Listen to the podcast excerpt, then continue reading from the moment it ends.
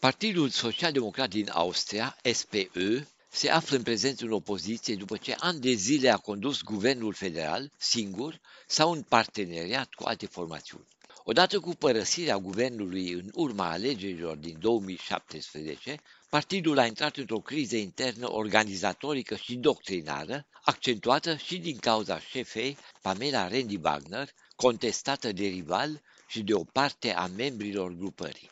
Pentru a pune capăt acestei situații, s-a anunțat organizarea unui congres extraordinar al partidului, precedat de un plebiscit care urma să desemneze candidații pentru funcția supremă. Învingători au ieșit Hans-Peter Doskozil, șeful guvernului din Burgenland, cel mai mic land federal austriac, și Andreas Babler, primar social-democrat al orașului Treiskirchen, o localitate bine cunoscută din perioada războiului rece. Asta din cauza taberei, unde au fost primiți și cazați persoanele din țările comuniste care au reușit să fugă în Austria, trecând de obicei clandestin frontiera iugoslavă, ungară sau ceoslovacă. Congresul extraordinar al Partidului Social Democrat din Austria a avut loc la sfârșitul săptămânii trecute, iar delegații urmau să voteze pe unul dintre cei doi candidați. În urma numărării voturilor, șefa Comisiei Electorale a partidului a anunțat că cei prezenți l-au votat pe Doscoțil, care va prelua funcția de președinte. Luni după masă, șefa Comisiei Electorale a organizat în mare grabă o conferință de presă, anunțând că s-a făcut o gravă confuzie. Aufgrund eines technischen Fehlers eines Mitarbeiters in der Excel-Liste wurde das Ergebnis vertauscht.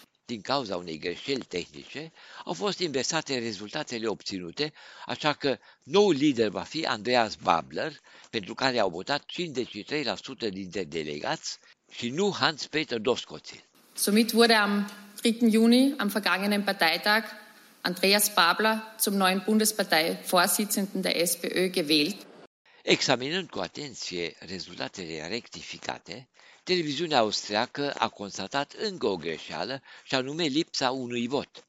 S-a trecut la renumerarea voturilor și s-au publicat rezultatele a doua oară rectificate. De data aceasta au ieșit două voturi în plus, adăugate fiecărui candidat. Deși toată această harababură a aruncat o lumină extrem de nefavorabilă asupra partidului, șefa comisiei și-a cerut din nou scuze și a spus că rezultatul final îl confirmă totuși pe Babler în noua sa funcție.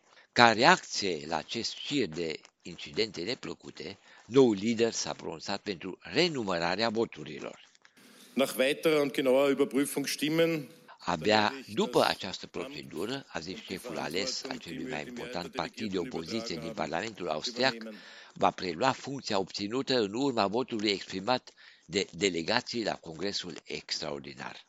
Comentând ironic pana socialdemocraților, renumitul politolog Peter Filzmeier a spus că nu își poate imagina cum ar vrea să guverneze acest partid și să preia Ministerul Finanțelor dacă nici nu e în stare să numere voturile delegaților de la Congres. Presa austriacă și germană a întâmpinat incidentul cu un val de ironii.